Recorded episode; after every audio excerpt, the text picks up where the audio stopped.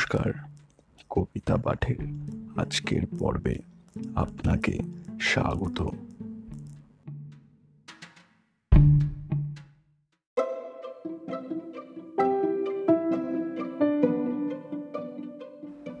আজকে আমার নিবেদন কবি সুকুমার রায়ের কবিতা মনের মতন। কবিতা পাঠে আমি সাহেব।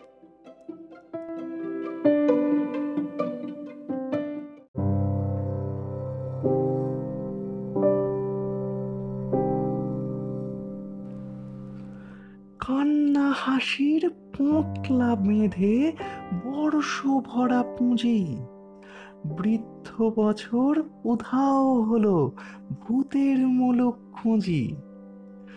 নতুন বছর এগিয়ে এসে হাত পাতে ওই দাঁড়ে, বল দেখি মন, মনের মতন কি দেবে তুই তারে?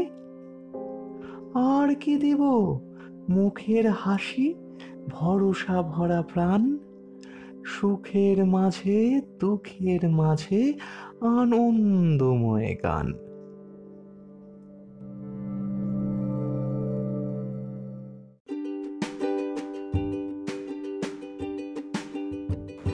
শ্রোতা বন্ধুদের কাছে অনুরোধ, অবশ্যই জানিও কেমন লাগছে আমার কবিতা পাঠ। আর শেয়ার করতে কিন্তু ভুলো না, তোমার শেয়ার আমায় পৌঁছে দিতে পারে বহু মানুষের কাছে। এছাড়াও আমার আপকামিং এপিসোডসের আপডেটস পেতে সাবস্ক্রাইব করো আমার চ্যানেল। ধন্যবাদ।